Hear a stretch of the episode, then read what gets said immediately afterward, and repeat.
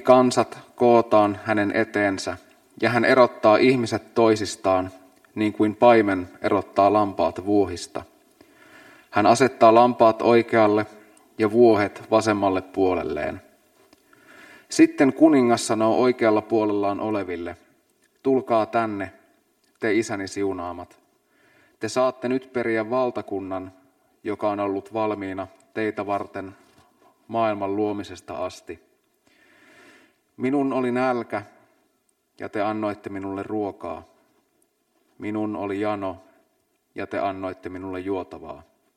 Minä olin koditon, ja te otitte minut luoksenne.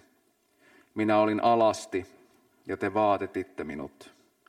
Minä olin sairas, ja te kävitte minua katsomassa. Minä olin vankilassa, ja te tulitte minun luokseni.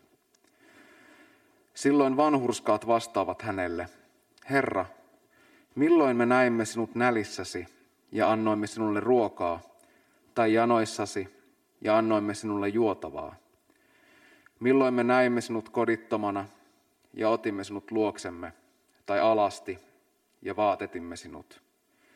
Milloin me näimme sinut sairaana tai vankilassa ja kävimme sinun luonasi? Kuningas vastaa heille, totisesti kaiken, minkä te olette tehneet yhdelle näistä vähäisimmistä velistäni, sen te olette tehneet minulle. Sitten hän sanoo vasemmalla puolellaan oleville, menkää pois minun luotani, te kirotut, ikuiseen tuleen, joka on varattu saatanalle ja hänen enkeleilleen. Minun oli nälkä, mutta te ette antaneet minulle ruokaa. Minun oli jano, mutta te ette antaneet minulle juotavaa. Minä olin koditon, mutta te ette ottaneet minua luoksenne. Minä olin alasti, mutta te ette vaatettaneet minua. Minä olin sairas ja vankilassa, mutta te ette käyneet minua katsomassa. Silloin nämäkin kysyvät, Herra, milloin me näimme sinut nälissäsi tai janoissasi, kodittomana tai alasti tai sairaana tai vankilassa, emmekä auttaneet sinua. Silloin hän vastaa heille, totisesti kaiken, minkä te olette jättäneet tekemättä yhdelle näistä vähäisimmistä, sen te olette jättäneet tekemättä minulle. Ja niin he lähtevät, toiset iankaikkiseen rangaistukseen, mutta vanhurskaat iankaikkiseen elämään.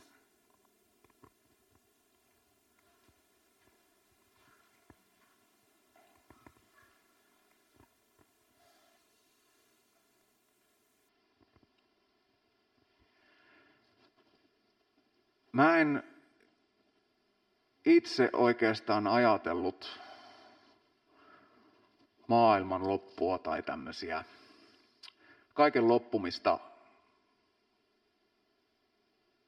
ennen kuin neljä, nelisen vuotta sitten mun tota, yhdellä ystävällä on tytär, joka tota, oli silloin ehkä kaksivuotias. Heidän perhe ei, ei ole niin kuin millään lailla uskonnollinen, mutta tota, tätä tytärtä kiinnosti paljon, että niin kuin kirkko, kirkkorakennukset ja ylipäätään se, että mistä on kyse.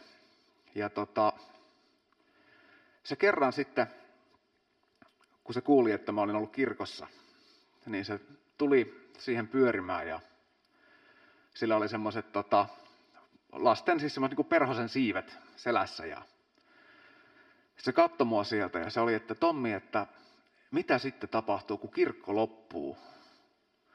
Sitten mä olin vähän, että no, että mitä, että kirkko loppuu? No, että sitten, että sitten on kirkkokahvit ja että ihmiset syö pullaa ja juttelee keskenään. Ja sitten se katto mua syvälle silmiin, että ei.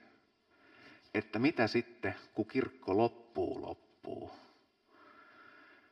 Ja no en osannut vastata siihen, mutta sain mut ensimmäistä kertaa miettimään tätä.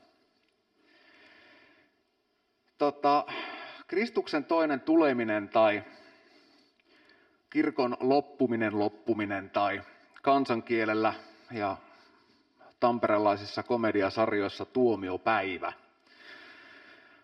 on hetki, mitä alkukristityt odotti ja suorastaan rukoili saapuvaksi mielellään aika pian. Ilman ajatusta kaiken loppumisesta joskus ei ole olemassa kristinuskoa, mutta kristinuskon sisältö ei tietenkään tyhjene tähän. Sitä edeltää koko kirkkovuoden aikana läpikäyty pelastushistoria ja tapahtumat. Neitsyt Maria synnyttää vapahtajan, joka kuolee noin 30 vuotta myöhemmin ensimmäisenä pitkäperjantaina ihmisten syntien puolesta, ja joka ylös nousee ensimmäisenä ja iankaikkisena pääsiäisenä kuolleista, jotta meidän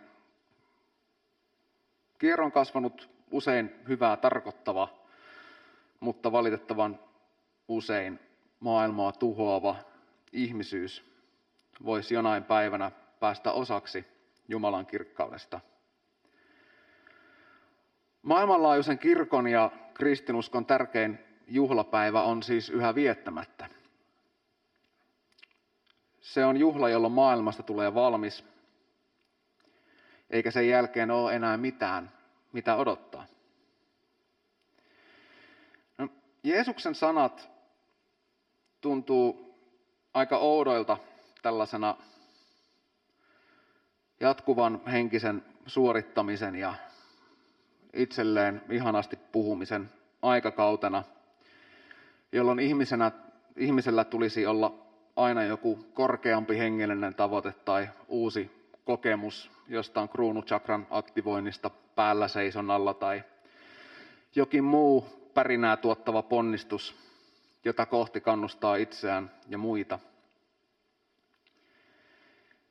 Jeesuksen sanojen sävy ei ole tämmöistä kannustusta, mutta se ei ole myöskään tuomitsevaa,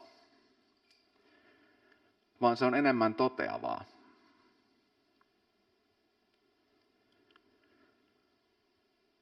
Kun me synnytään, niin meille annetaan yksi ihmeellinen elämä. Vastaan sanomattoman mykistävä, outo, rikas, piinallinen, itkettävä, ihana, surullinen, elämän mittainen hetki. Joskus tulevaisuudessa ajan rajan takana. Jokaista odottaa tilanne, jossa meillä kysytään, että miten me sen hetken käytimme. Sitä ei saa enää silloin takaisin. Kristuksen kirkkaus tuo silloin näkyviin sen todellisuuden, mitä meidän elämästä jää jäljellä. Sen, mikä jäi kesken, sen, minkä me saatoimme loppuun, ja myös sen, minkä päätimme sivuuttaa. On loputtomiin asti toistettu klisee, että matka on määränpäätä tärkeämpi. Mutta jos määränpäätä ei ole, matka on vain harhailua. Kristittynä eläminen maailmassa, tai tarkemmin sanottuna yrityksemme elää maailmassa kristittynä, ei ole sosiaalisen identiteetin rakennuspalikka, harraste tai suoritus. Se on jotain, minkä täytyisi kasvaa ja joka armossa kasvaa dispositioksi, tavaksi katsoa ja elää, joka auttaa meitä suuntautumaan nykyhetken lisäksi myös todellista loppua kohti. Kristinusko mun mielestä perustuu sen tosiasian hyväksymiseen, että me tulemme Jumalan luota, mutta elämme maanpaossa. Evankeliumiteksti sanoo, minä olin koditon ja te otitte minut luoksenne. Mutta vanhan käännöksen sanamuoto on vähän erikoisempi. Minä olin outo, mutta te otitte minut huoneeseenne.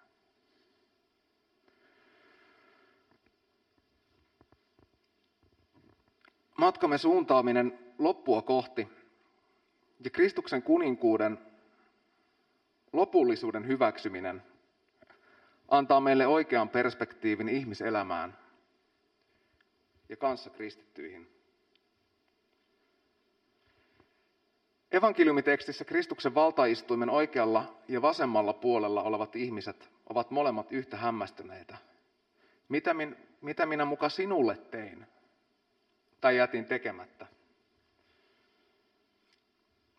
Odotetaan tässä kohtaa nämä lasit pois, kun voi valita, että eikö näe mitään vai että näkeekö huurua. Mitä minä muka sinulle tein tai jätin tekemättä?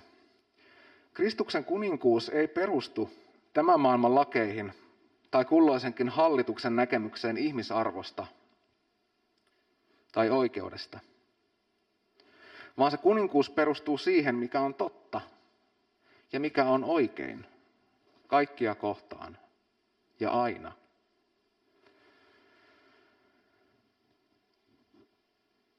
Asioiden lopullisuuden mietiskely auttaa meitä tekemään erotteluja ikuisen ja katoavan välille.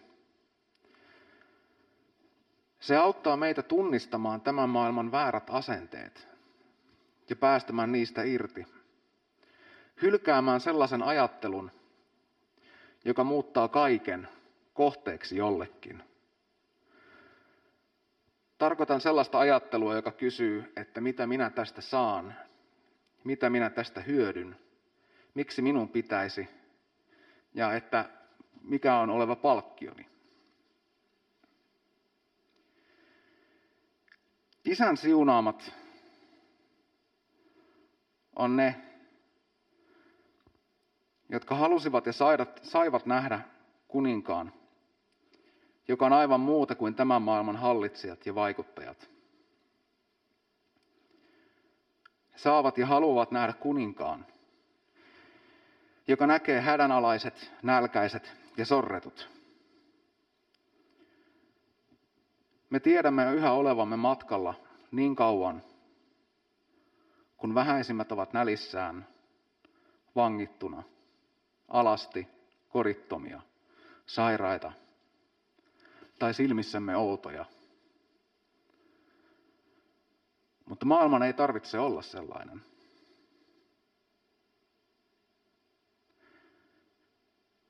Meidän pitää muuttaa kivet leiviksi. Ei siksi, että saisimme siitä itse jotain, vaan siksi, että niin monella on maailmassa nälkä. Mitään palkkiota ei ole. On vain perintöosa, joka on ollut olemassa maailman luomisesta asti. Tämän perintöosan ja tähän perintöosaan Kristukseen uskominen tekee vapaaksi. Vapaus ja rakkaus kulkevat käsi kädessä. Rakkaus ei ole reaktio. Jos minä rakastan sinua, koska sinä rakastat minua, se on vaihtokauppaa. Se ei ole rakkautta. Rakastaa jotakuta tarkoittaa, ettei pyydä mitään takaisin. Se ei tunnu edes minkään antamiselta – Vasta sellainen rakkaus voi tuntea vapauden, johon Kristus meidät vapautti. Sellaisessa rakkaudessa asuu alku ja loppu ja iankaikkinen elämä. Se tulee näkyväksi jo tässä maailmassa ihmisten kautta, jos me haluamme niin. Mutta täydelliseksi se tulee silloin, kun kirkko loppuu loppuu.